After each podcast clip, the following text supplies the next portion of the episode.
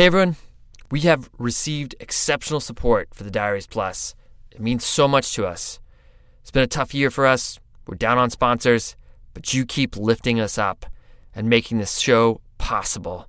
And because of that, we get to keep making more cool shows for you. So today we're releasing a new series on Diaries Plus called Good, Good, Bad trips, adventures, and fiascos that define our lives. On New Year's Eve, 2023, Mason Gravely slid a stand up paddleboard into the tannin stained waters of Lake Okeechobee and embarked on an adventure he's been dreaming of for years an unsupported crossing of one of our country's biggest lakes. Between the weather, toxic algae, and alligators, he was told it was preposterous. But Mason's journey was a culmination of years of Florida adventures and a passion for conservation. Here's a little taste of the first Good, Good, Bad episode Alligator Lake. Wherever you are is an adventurous place to people that aren't from there. And so it's like, I'll be honest, right now at this point in my life, I would never leave within an hour or two of my home if I could. And I'd probably, that's probably going to change at some point. But right now, that's like my reality. And I did not see that coming. Like, I, I would have laughed at you if you, you said that's the way you're going to think in five years. And so, it, it, all of us have to go through it like oh adventure is elsewhere or life and fulfillment and what we're looking for is elsewhere.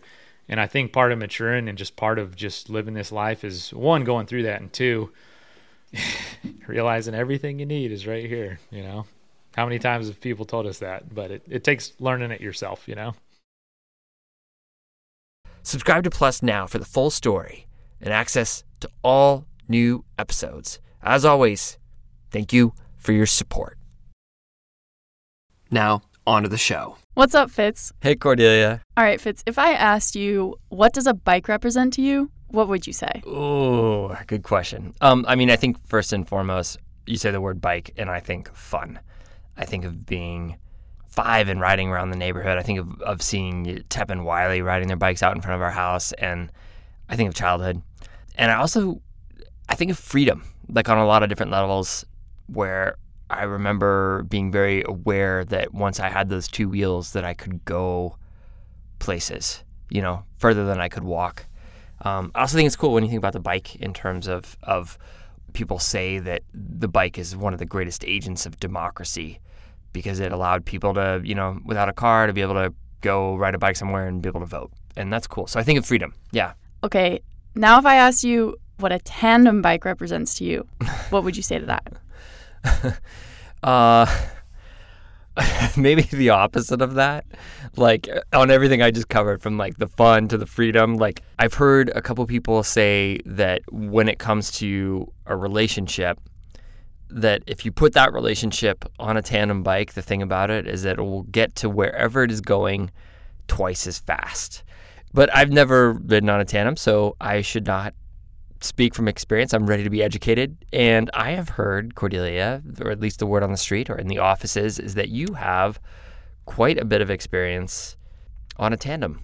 Is that correct? Uh, yep, that is true. When I was little, the Zars family would train on tandems all summer long to demolish at the Tour de Wyoming. That's not even a race, is it? It's like that's like a fun ride, right? All right, what kind of question is that? Everything's a race.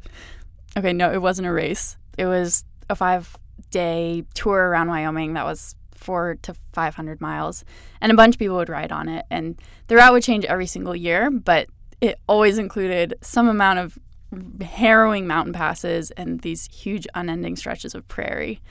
And so my dad and I would always ride together on one tandem, and then my two brothers, Levin and Tilden, they'd ride on the other one, and my mom would just crush on a single bike in the back. And my dad, who was kind of the captain of this operation would see riders on the horizon and he'd yell target! And then we'd all lock our eyes on that person you know miles and miles off in the distance and we'd put our heads down and slowly the Zars family would would reel these people in. And um, to warn these people of their impending defeat we had a deluxe set of horns and bells on each handlebar which we would crescendo into an almighty din when we would pass them. So, would you always ride with your dad? Yeah, I would always ride with my dad. And after that many miles together, we really dialed our system. Like I'd know exactly when to stand up because I'd kind of feel the chain tighten. And then when we were standing, we'd sway from side to side, just perfectly aligned. I remember standing up sometimes for like 20 or 30 minutes at a time as we climbed passes because we just had that power together in that rhythm. And I was I was pretty short back then too, so the only view I had of the road was that little triangle under my dad's armpits. So I just learned the road by feel, just kind of trusting that my dad wasn't going to kill us as we screamed down long mountain passes. After a while, I figured out the perfect amount to lean on the curves and the timing of starting and stopping. We kind of had everything synchronized. And by the end of a week on that bike tour, we really barely had to talk. The tandem the tandem was kind of like its own language that we became fluent in. Tandem biking, it sounds like one of those activities where it's not just about getting in your own zone and kind of like losing yourself in the in the exercise and, and just working hard. It it sounds like you really do have to be constantly aware of what the other person is doing to make it work. Oh, totally. Yeah. Being on that tandem, I would sort of forget that I was an individual, like that I was a separate entity from my dad at all. Because when we're on that bike, it felt like it felt like our bodies entered into a bigger organism that linked our breathing, linked our heartbeats and our muscles. Everything was just part of a bigger animal. And you really have to figure out how to be one on a tandem bike. Otherwise, you just don't go forward. It sounds like it worked out pretty well for you and your dad, but I can imagine a situation where that linked fate, two people on a bike together, does not turn out smoothly. I mean, it seems like it takes a fair amount of practice and focus to find that rhythm, and that takes time. Today, we present Tandemonium five stories of two people, one bike, successes, failures, low points of a linked fake on a tandem bike. It sounds very dramatic because it is. Just a heads up that the final story addresses adult themes, so you may want to listen through before sharing it with younger ears. I'm Fitz Cahall. And I'm Cordelia Zars. And you're listening to the Dirtbag Diaries.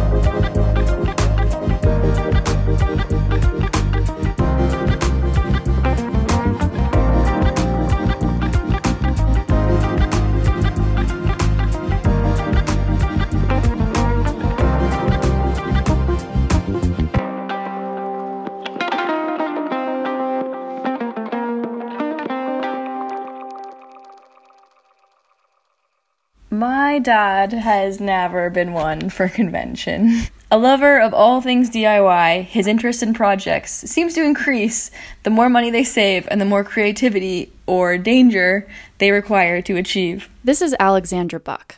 Her dad's interests ran the gamut, from open source computer systems to gardening. And he always recruited Alexandra and her sisters into his homemade adventures. The girls helped him carve two dozen pumpkins for Halloween, and they felled their giant sunflowers with a chainsaw. So when Alex's dad turned his eyes to cycling in the late 90s, it was only a matter of time before Alex found herself along for the ride. My dad threw himself into cycling in his trademark style, building recumbent bicycles out of scrap metal and scavenged parts from the dump, and setting his own tires with screws so that he could commute to work through the winter in my northern Ontario hometown, where temperatures pretty regularly dropped into the negative 30s.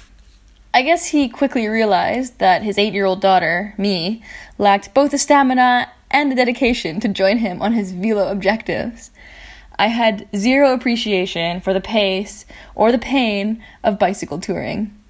His attempts to bring me along on rides were met with protests, typically in the form of me riding as slowly as humanly possible without tipping over. Enter the tandem bicycle. Now, he could pedal as fast as he wanted, and I as slow, and we would trundle along in perfect synchronicity. There would be no excuses. Of course, he built the whole thing himself. Our tandem was a Frankenstein of old bike parts that we scavenged from the local dump. I got to choose the color though green with yellow polka dots. The tandem was certifiably hideous, but it got the job done. An obsessive reader, Alex's primary motivation for writing the tandem was going back and forth to the local library. Her dad obliged her on those trips, so she obliged him on his long loops on remote highways and around campgrounds where they would often stay on the weekends. They made a great team. But as they cruised around town or along the highway, Alex's supervision was imperfect at best. At one point, I actually became cavalier enough to start reading while we rode. Since I had no responsibility for steering or navigation, I could happily ride with no hands and just read a novel while we cruised along. This habit ended quite abruptly when a small bump threw me off the bike, which would have been fine if we hadn't recently upgraded to clip in pedals. Her dad slammed on the brakes immediately when he noticed Alex dragging along behind the bike. The clip in pedals and the en route reading materials were discarded shortly thereafter. I guess that without all the literature, I took to snacking on the road. And so, one day I found myself on the back of the bike, sucking on a large gobstopper. Again, we hit a small bump.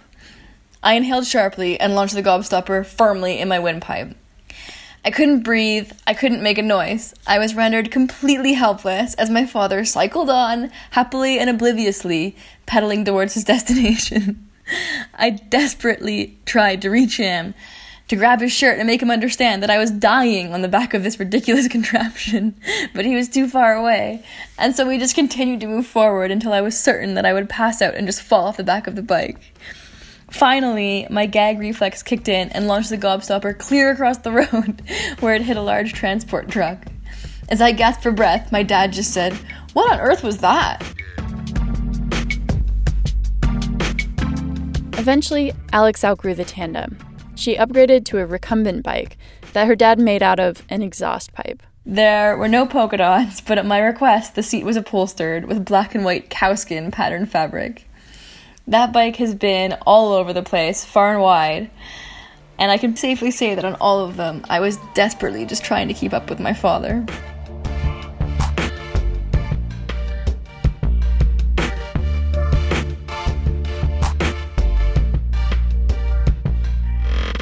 Okay, I have a few questions about tandem bikes because I've never been on one, like I said before, because I'm sane. Is it typical that the heavier, like the bigger person, always rides in the front on a tandem? I would have thought so, but but maybe it's different. Maybe it like makes more sense to have weight in the back, so steering would be easier or something. Yeah, oh, that's an interesting question. I guess I never really questioned who was on the front because my my dad was just always the taller one and the he was stronger, and he also knew where we were going. So, but I do think it does I do think it does matter. Like, I think it takes a little bit more strength to steer the front of the bike when there are two people on it. Okay, that makes sense. Plus, I liked being on the back. It's nice, it's relaxing. You don't have to worry about steering and avoiding potholes. You don't have to worry about navigating. You can really just, you can look around you and see, like, I could watch antelope running beside us or hawks in the air. That almost sounds relaxing. I'm not really, but I mean, yeah, hurtling through space and time with someone else in control of your bike, really calming.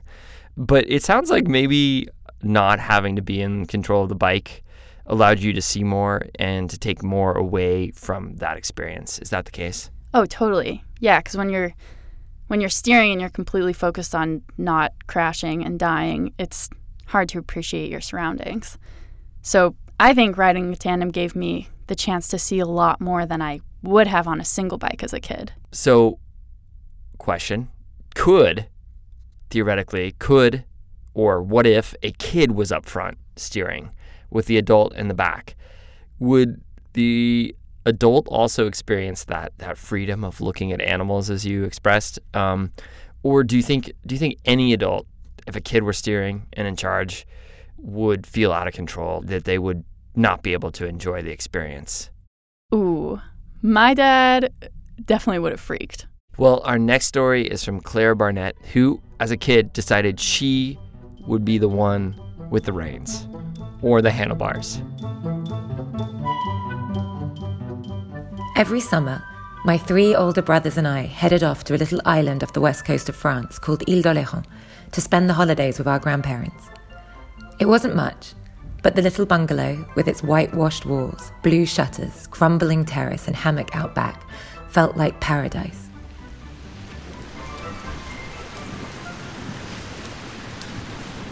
We spent the weeks running wild across the island, cycling to the market in the morning, then to the beach to eat sandwiches and sunbathe in the dunes, then down back alleys to pick blackberries to make into jam in the afternoon. A motley collection of bikes fueled our summer adventures, which, despite their peeling paint, rusting frames, and highly questionable brakes, made it through from one year to the next. The jewel among this aging treasure trove of bikes was a 1950s tandem. It made quite the statement with its large green frame, brown leather saddle, beautifully curved silver handlebars, prominent front lamp, and the only brake fixed to the frame below the handlebars. Some of my favourite memories of those summers of riding that tandem bike with my granddad, who we call Bubba. Bubba is one of the most amazing men I know. As a child, with the help of the French resistance, Bubba escaped from the Nazi occupied France to Switzerland and the story of the day he and his siblings were smuggled across the border, narrowly escaping capture, is one I would ask him to tell and retell as he sat with his pipe and cane in the garden. He trained first as a doctor, but a genetic condition meant he started going blind in his 20s and soon after lost his sight completely. He went on to become a writer and a psychotherapist, winning awards and recognition for his work. But what makes Baba so special is his kindness, his wisdom, and the love he shows us all in little ways dancing with Mamma Me out on the terrace, uncomplainingly repairing our bikes and chuckling conspiratorially at our jokes. Arriving on the island, he would greet us all with a twinkling smile, reaching out for a hug and kiss. He regaled us with stories, but also listened attentively to our own as we walked along the beach or down the small streets in the local village in the evenings. Returning down the sandy lane leading to the little house, he would sometimes pause for a moment and look up at the sky tentatively trying to locate the moon. Baba never lets blindness define him. Well into his 70s, he swung his legs over the back of the tandem as I steadied the front. He trustingly held on to the bulky frame as we wobbled down the lane and never complained when I forgot to give him a heads up about which direction we were about to turn. Sometimes we took a short trip down to the sea, where I would lead him to the edge of the water. He'd recite his favourite Emily Dickinson poems as he swam, having calculated the exact number of verses it took to arrive at a small bush further down the beach, our pre-arranged exit spot, to where I'd run to collect him. Other times we rode the cycle paths along the oyster beds that dotted the wild insides of the island. But the thing that made these trips so magical was the endless conversations. I narrated the landscapes as we whizzed by, on our right, we have a line of grapevines, now fields and hay bales. Over there, a little collection of trees. And he would tell me stories about the Greeks and the Romans or some such knowledgeable subject. One time, as we rode along, a couple on their bikes approached us on the cycle path. I paused and called over to Bubba, and on our left, there was a couple about to pass us now. And with that, we both turned and waved. In those moments, his blindness became a little secret that we kept for ourselves. The tandem allowed Bubba to be free of his white stick and others' judgment of what he could and couldn't do. And it gave me that special time to be close with my granddad. Just us.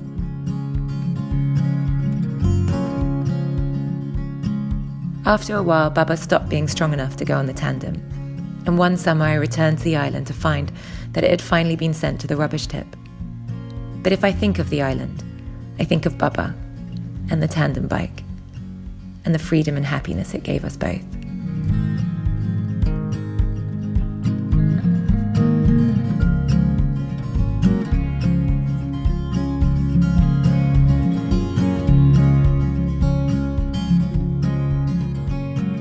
All right, Cordelia, question for you again.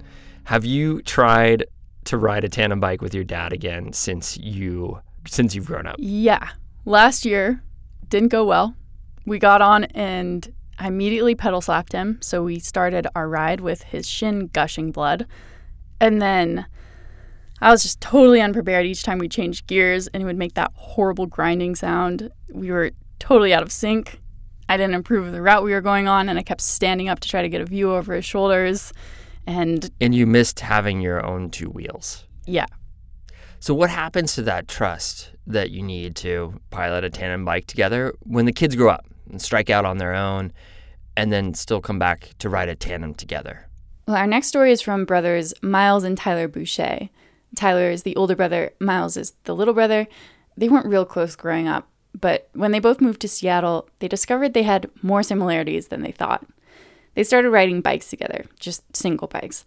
And then they went on a long trip that confirmed they were good riding companions. So on the next trip, they decided why not get a tandem? It'd be more efficient, they'd get to where they wanted faster. They'd never ridden a tandem together before, but they were confident they could do it. And just as a note in the story, Tyler's baby Nico was also on board during our interview, so you'll hear some of his opinions on tandems as well. We got the tandem and decided to go for our adventure out onto the Olympic Peninsula of Washington State. That's Tyler. So some on road, some gravel, pretty rocky gravel. some pretty pretty rough dirt. And that's Miles. And it was kind of alternating between when it was flat and downhill, we were having the time of our lives. And anytime it was uphill, it was like miserable. awful. So many aches and pains, like completely certain that the other person wasn't pedaling. like, what the hell, man? Like, you gotta you gotta work too. And Miles is a little bit, you know, ten pounds heavier than me, so he was in front. I'm the fat brother. Um, he's also the younger brother, so that was an interesting dynamic that he has not often been uh, in the driver's In seat, charge. as it were. in our relationship. Yeah, I, I mean, with me steering up front, I definitely was getting a lot of advice directly in my ear, and like I, you know, could see the road and had a comfortable sense of the weight behind me and the length of the bicycle, and like it, it took probably 20 or 30 miles before I really was like, okay, I know that the bike isn't going to snap in half, and like, but I got chirped at a lot if my focus was deemed to be not satisfactory. Like if I was enjoying the scenery for more than like 0.34 seconds, I got a little, hey, what are you doing? Or like pointing at something, and then the handlebars would do a little bit of a wobble. Focus! There was no real fighting or yelling, but tension would build. Tyler had a hard time relinquishing his ingrained older siblingness. It it was sorely tempting. Like I knew it would result in like a catastrophic crash, but I had to restrain myself really hard from not just tickling him under the armpits, um, because we would have gone down hard. But it was almost worth it. Almost. I think that was the most historical thing that was dug up is me being a defenseless baby and Tyler capitalizing on that. We felt like a team by the end of the weekend. Like there Oh, was yeah. there was so much more nonverbal very, communication. very coordinated, and so that's very much fostered by pedaling at the same cadence, same time, like being inches from one another. Where you you have to be like, we are on the same page, we are a team, because you're forced into it. by the end of the second day, I think you were like anticipating shifting when I would be shifting and yeah, braking we, better. we, we and- no longer needed to talk. Yeah. We rarely talked. talked to And, we, and to this day, we barely talk. um, I think the tandem can be a very difficult thing for a couple um, because the normal dynamic um, is, you know, one person is more into bicycles and comfortable with bicycles than the other, and the, tandem is an opportunity for them to like be Get divorced? In, the, no, no. when we got it, the guy who sold it to us was like, "People used to call this the divorcicle." yeah, like we, we have a kind of inherent like, even if we're mad at each other, like we're still brothers.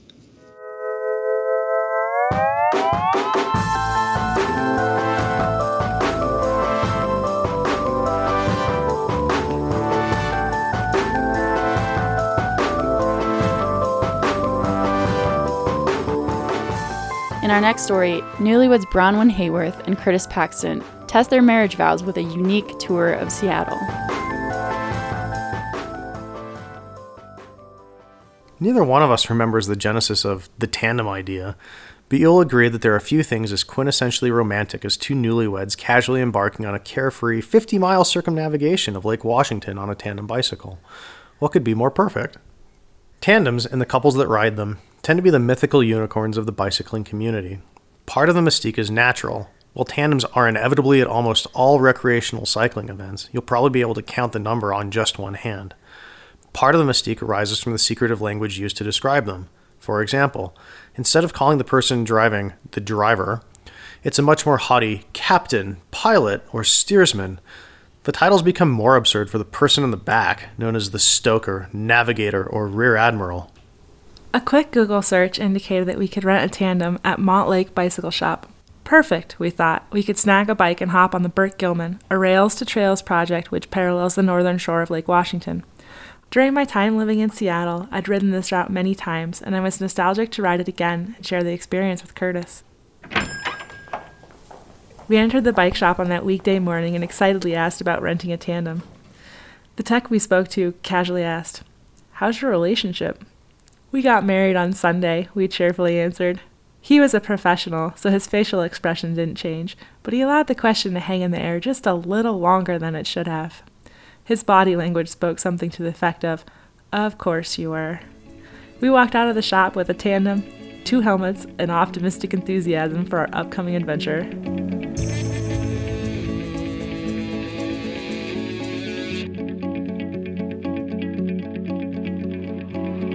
In addition to being unicorns, tandems are also about stereotypes. Perform a Google image search, and you'll be treated to image after image of couples wearing matching everything jerseys, helmets, gloves, socks, lip gloss. Of these couples, the husband is inevitably driving, mildly acknowledging the camera while dutifully maintaining course. The wife is on the rear seat, navigating, with a much more convincing wave. Bronwyn and I don't conform to stereotypes. She is easily four inches taller than me and a much stronger cyclist. Any rational person would put Bronwyn in the front, which is exactly what the shop tech did, as he subtly, and avoiding eye contact, directed me to the back. We had no idea what we were in for. As we straddled the top tube and then carefully lifted our feet onto the pedals, the tandem began to lurch forward, and also, somehow, side to side. It felt as though the entire bike was trying to self destruct with us on it. Surely Curtis was doing something wrong. Surely Bronwyn was doing something wrong. Needless to say, we traveled about 10 feet before managing to come to a stop without completely yard sailing. It quickly became evident this was going to be an unexpected adventure. For those that have never rear admiraled, it's not a natural experience. For starters, you can't see around the captain, which is disconcerting, especially when you're being informed of situations after they happen. Your handlebars are unbelievably close to the captain's spandex clad butt. This may sound great for a couple on their honeymoon, but I was too gripped by fear to actually take advantage of the situation.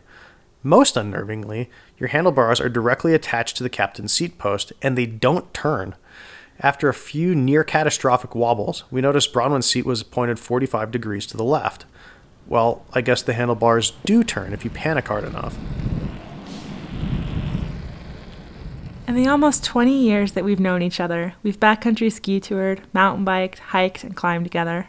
The first mile, or five, on that tandem was one of the most protracted, stressful situations we've encountered together. There are three natural states of tandem riding fear of death, bliss, and walking. We began in state number one, white knuckled and silenced by intense focus as we bumper bowled the bike down a wide, straight, and level bike path. It was like going back in time and learning to ride a bike again, except farther from the ground, with fewer pads, and without my dad running behind us yelling encouragement and holding the seat. How could this be? We're young, we're smart, we're athletic, we're in love. In all our years together, we had never had to communicate at such a micro level as we did on that day on the tandem. We learned that one party can't stop pedaling without turning the other person into a pretzel. We learned that the navigator's role is to trust the captain. I learned that the navigator can't navigate because you can't see crap.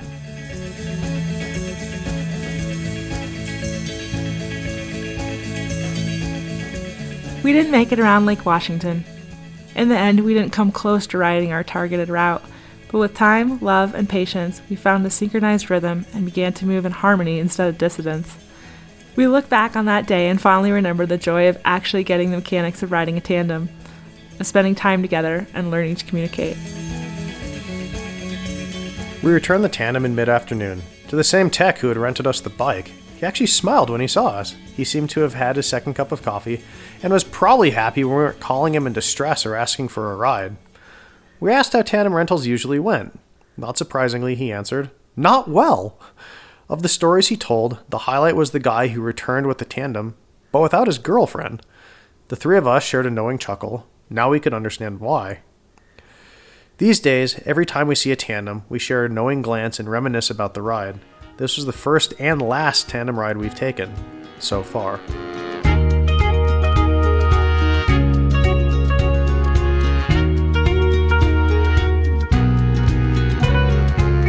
I remember one time in particular, I was in Boise, Idaho, and there's a bunch of trails right outside of town.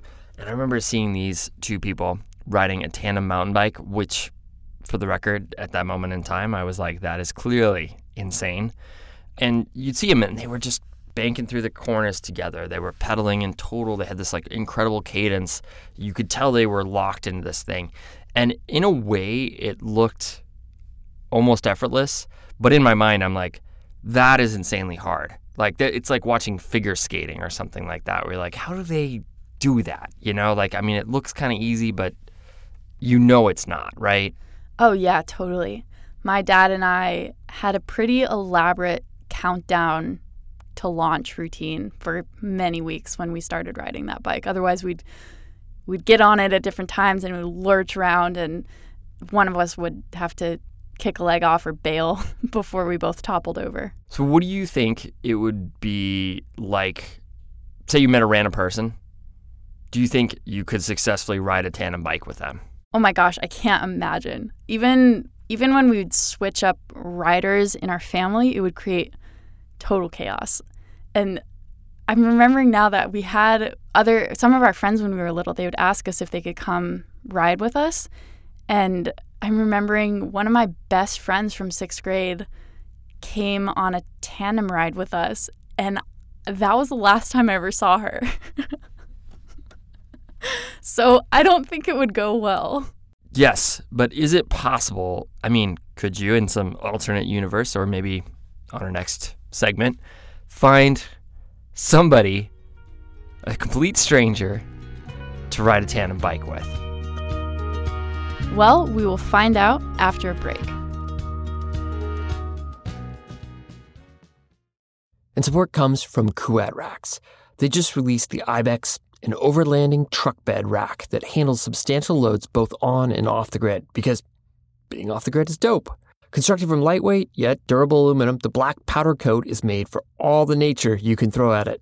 Available in six different frame sizes to accommodate most truck models, the Ibex is engineered for adventure with versatile full and half height configurations. For more details, visit kuat.com. Kuat, because you will absolutely love this bedrock and all the dope places you go. Naresh Kumar grew up in the suburbs of Chennai, a large metropolitan city located on the eastern coast of India in the Bay of Bengal. His family, like most in his neighborhood, was poor. Naresh believed the best way to escape the poverty around him was through education. So he put his head down and focused on school, and he went on to study engineering at university. He secured a coveted job in India that eventually led him to Silicon Valley, where he worked as an IT and professional consultant. A normal day in the office lasted 19 or 20 hours. Until 31, I had not, there was nothing, no fun, no recreation, nothing. All you do is work. After he'd been in the States for a few years, Naresh discovered trail running. After 100 hour work weeks, he would bound into the hills, further and further each weekend, letting the stress of work fall behind him. He pushed his body, running marathons and then ultra marathons, and then beyond ultra marathons when he completed a 314 mile run across the state of Tennessee. For his whole life, Naresh had worked to gain the freedom that he thought success promised. But solving an IT problem on his computer and finishing a marathon, those things felt totally different. It's like reading a chapter of a book, but it, the book is your life. And when you go dig deep, you uncover chapters about you that you never thought was there. So, yeah, just working all the time, but eventually I wanted to do something and mostly live a life bigger than yourself.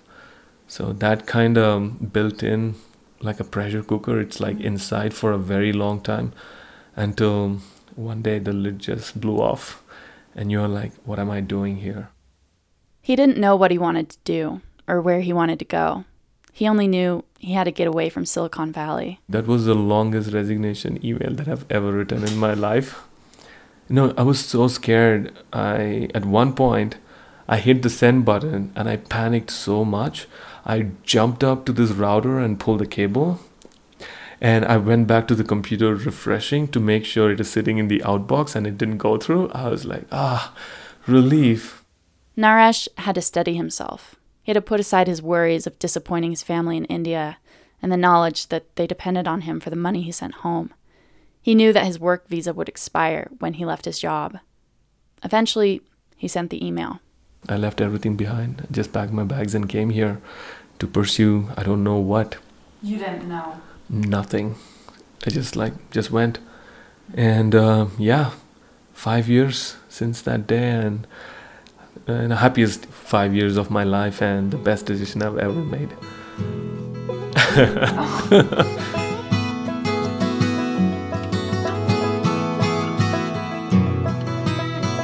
Shortly after returning to Chennai, Naresh headed to Nepal to do some long distance hiking and running. After one adventure, he stopped for a night in a suburb of Kathmandu.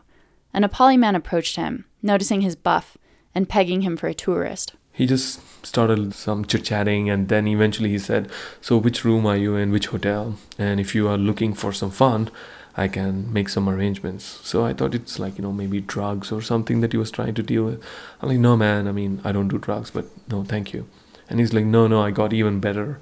He's talking about how many girls you want for the night, you know, what kind of age group I'm into, and not to worry about any of the cops because he knows everyone. He was actually like proud that he knows a lot of people. And then um, just let me know the address or the room number. You'll hear a knock, and then everything is fine, you know, no one will have to know. The man motioned to an underage girl standing behind him. I said no and walked away, but not everyone does that, you know. A lot of people are in it for um, that. And I couldn't do anything about it.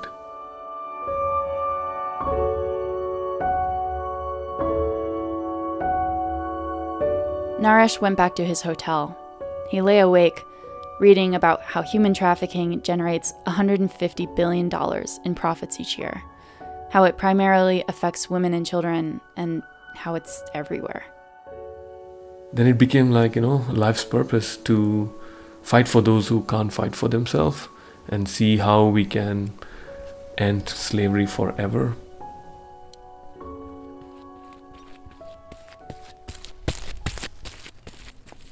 To fundraise for his cause, Naresh decided to run the length of New Zealand, nearly 1,900 miles, in his sandals.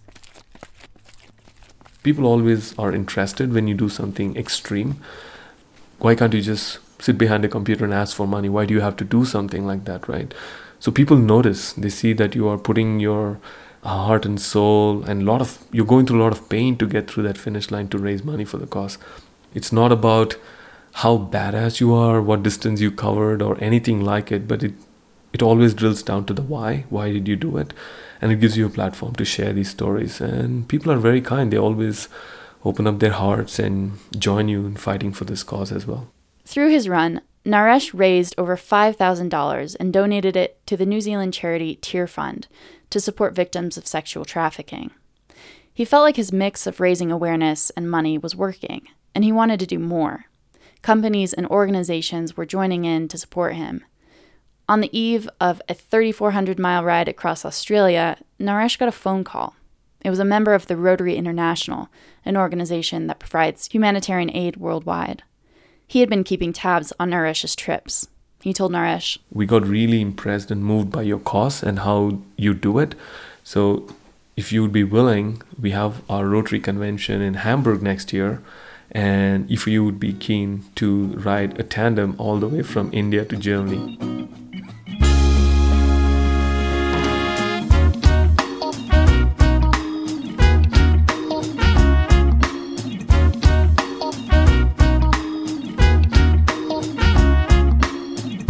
Naresh had pedaled a tandem before. After he finished his run across New Zealand, he decided to ride a tandem down the length of the island. He'd pick up strangers and ride with them for a bit, talking with them about human trafficking. But still, biking nearly 5,400 miles from India to Germany, that would present a whole new series of challenges.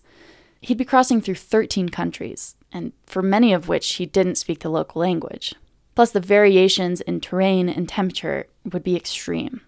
But Naresh was determined to help the victims of human trafficking. They've been deprived of everything from their life. Let's just do whatever we can to put just the basic needs on their plate, you know, which is food, clothes, and shelter.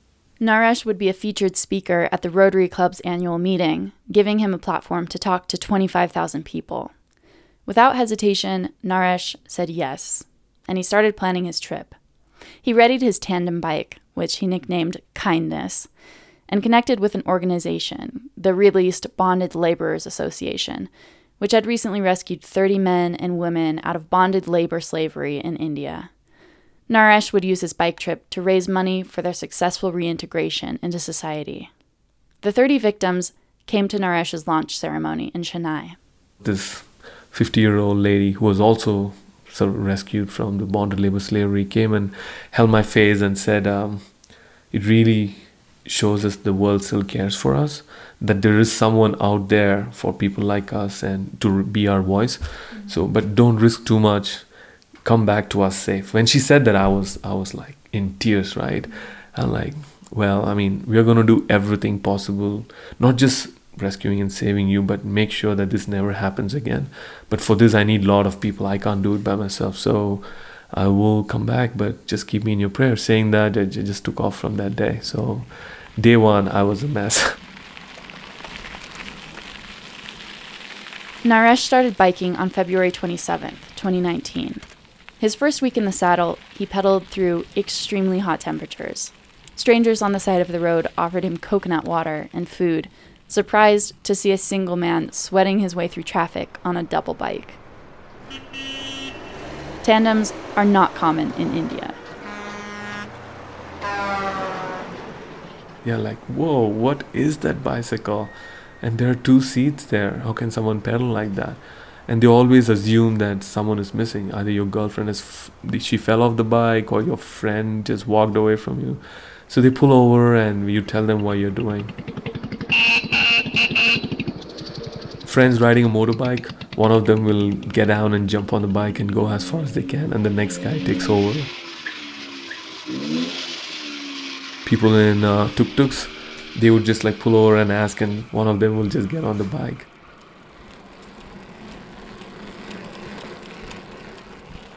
India was busy all day, every day. So you start your day at 5, and if I go to bed by 3 in the night, it's like a big deal. What? because once you go to these small towns they want to host you you know everyone takes you to their house and they all of them come over and they want to talk to you ask you a lot of questions media interviews which is good for the funds and awareness that i was raising but uh, sometimes i enjoy talking to people but it tires you down after a while so i had like really long days almost 14 days in india i hardly slept that's 14 days maybe like five hours a day maybe and people were helping you pedal. Yeah. constantly. All the time. Yeah. What was it like to have such different riders? Was that hard to kind of just physically navigate different ability levels on the back of a tandem? It is. I mean, most of them contribute really well because it's all about gaining that momentum. And once you have the momentum, there's no stopping. But um, there are times when someone has that eagerness to cycle, but they are not in a shape so that's when i feel most of the stress i mean this one person she was a gem of a person and gave this huge donation but then um, she just couldn't pedal but she wanted to and then she would constantly look at me and say why are you sweating so much? Why are you sweating? I'm looking at her and like you're not even ha- holding the handlebar. You're taking selfies and your legs are just spinning with the pedal. You're not pedaling. I wanted to say all that but i didn't. I'm like nah it's been a very hot day. You know, I'm a bit skinny, so I have to, I sweat a lot. You don't want to make them feel bad. Strangers would hop on the back of the bike and ride with Naresh as far as they were able, ranging from a couple blocks to 30 miles. Naresh carried an extra helmet, water, and snacks if his passenger got hungry. In the time they were together, Naresh would talk about his mission and his cause, and then he'd ask them one question What's your story? They go to the core of who they are, what made them the person that they are today what are the challenges adversities and they get talking and i mean i've had people share things that their partners don't know their parents have never heard. Some of them told me secrets. Up until that point they were going to take it to their grave. I felt like a priest sitting and listening to people's confessions. I'm like when they get done i'm like go home. Your sins are forgiven. It took naresh 13 days to ride from chennai to mumbai on the western coast of India. Then he took a flight across the Arabian Sea and continued cycling through Oman and the United Arab Emirates. Near Dubai, he boarded a container ship to cross the Persian Gulf and disembarked in Iran. Before entering a new country, Naresh would translate and print a script about what he was doing, the route, the fundraising, in case he was unable to get the message across verbally. That way, anyone who got on the back of the bike would understand why Naresh was pedaling a tandem and how they could help him forward his cause. In Iran, families invited him to stay the night in their house and called him Uncle Naresh. One day, a stranger walked a mile and a half just to buy Naresh a cold Coke. The hospitality left him speechless. In early April, Naresh crossed the border into Turkey. Through Iran and Turkey, where public transportation is scarce, Naresh pedaled a lot of long days alone on the bike. As he climbed through a mountain range in the Tokat region, the temperatures dipped below freezing. The drizzle turned to a snowstorm. Unable to pedal on, Naresh sat hunched down outside of a gas station. And uh, that day, the road broke me. Of all the days, no, that was the most toughest days. It brought me to tears. Even with the newspaper he'd stuffed under his layers, everything was soaked through. Hunger gnawed at his insides. The wind blew so fiercely he couldn't set his tent up anywhere. He had nowhere to go. But you know, when you're vulnerable, that's when the human connection and the magic happens. Just when I was thinking the road broke me, everything is over. Just wanted to one of those days you want to throw the bike away and just walk away from all of it. And then this um, old man shows up in his truck and then he said like you know it was a small gas station so he took me inside and they said they were going to close in like 10 minutes so he bought me all the tea and i'm trying to speak to him but there's no reception so google translate is not working and seeing me shaking the tea kept coming then he said like he just made this sign you know sleep where i said i don't know come with me and it's like small car i'm not going to be able to take my tandem on it uh, but I have no other choice. I have to brave that cold rain. And I followed his car. He kept driving super slow, maybe like a mile and a half uphill. The roads were so bad, Cordelia. I mean, the clay was like a cake around my tire. It wasn't even moving. Everything is like clogged. I have to get down and push. But uh, somehow I got to his place like a cabin in the middle of nowhere. The whole place was about 200 square feet. A small bed rested in the corner. The man took all of his blankets and pillows and tucked Naresh into a little bed he made on the floor in the other corner of the cabin. The only thing that he didn't do was kiss me goodnight that day. and he's talking, he's saying something. I know it's all these caring words that I couldn't understand, but I can feel it. The next morning, Naresh woke up to a hearty breakfast laid out in front of him. After they ate, the man motioned that he wanted to get onto the back seat of the tandem. They rode the mile and a half back to the highway, where Naresh would continue his journey west. Though they didn't understand each other's language, they communicated through their shared movement and their shared effort on the bicycle. He came to that road and he just gave me this big tight hug. And I felt my bike was a little bit heavy. And soon after I left his place and I found that, you know, my lunch and amazing dinner was packed in the bike. Just after taking off until the last minute, he was out of view. I was looking back, he didn't leave. He was just there waving his hand. I was like, there's there's a good chance I'm never ever going to see this person again. But that 16 hours, he went above and beyond to make sure an Indian boy going on this big mission is taken care of. So um, yeah, I still remember that face. I mean, I'm a mess. Can't even talk about it, but um, yeah.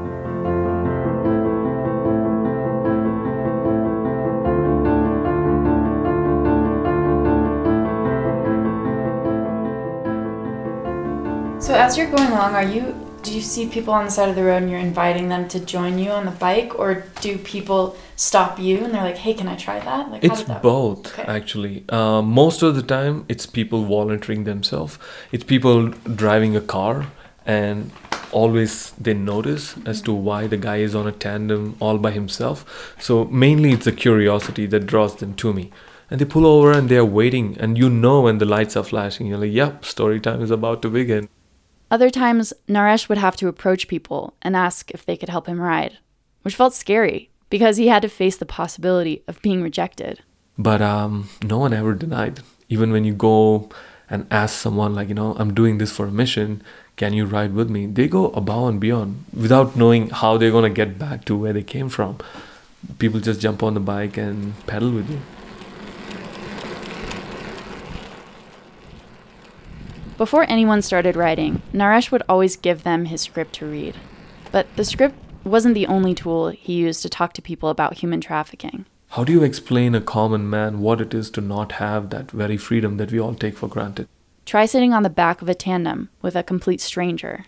You're putting your whole trust in this person's hand, and you can't steer where you want to go. And though desperately your body is trying to, you can't hit the brakes when you see a pothole, but you expect this person to do complete control. So, that few minutes of that experience of not having that freedom was like the very fun and adventurous way to show people what it is to lose control of your life and not have the freedom in the beginning when they start riding with you and that experience of losing control and that freedom and that metaphor that you draw i can feel that you are scared because i could feel it as a captain when they try to control the bike but there's nothing wrong in it you know because losing freedom is tough. But these people that we are trying to fight for that's exactly what they are battling as well. Except that they can't walk away like you do from here.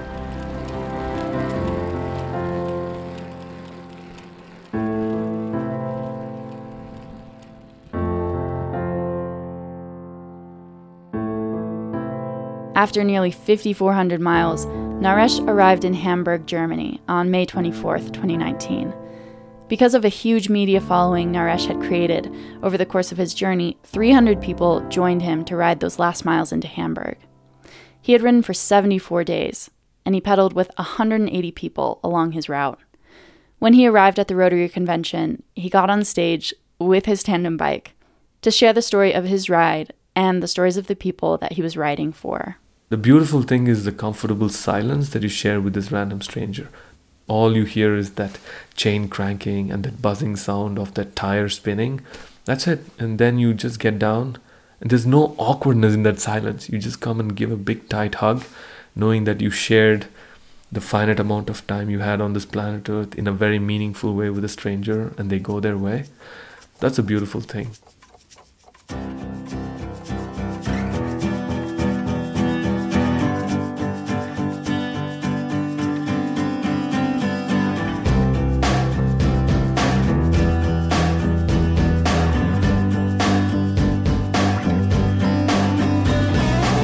Thank you, Alexandra, Clara, Miles, Tyler, Bronwyn, and Curtis, and Naresh for sharing your stories. Naresh is currently on the Silk Road mountain race in Kyrgyzstan, a 1,700 kilometer bike route with nearly 89,000 feet of elevation gain, solo and unsupported. Find more information about Naresh's progress and other guests from today's show on our website. A few things coming up for the diaries. In September, We'll be looking to you, dear listener, to hear your terror worthy tales. And also in October, we're open submissions for the shorts. You can find out more about both things on our website, dirtbagdiaries.com, under the tab Write for Us, or follow us on Instagram at dirtbag underscore diaries for the latest info.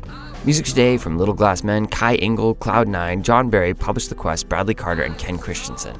The tracks are courtesy of Free Music Archive or the artists themselves. Jacob Bain and Nis Koto composed our theme song. You can find the links to the artists at our website, dirtbagdiaries.com. This episode was produced by Cordelia Zars with help from Ashley Langholtz and edited by Becca Cahall. I'm Fitz Cahall, and you've been listening to the Dirtbag Diaries. Thanks for tuning in.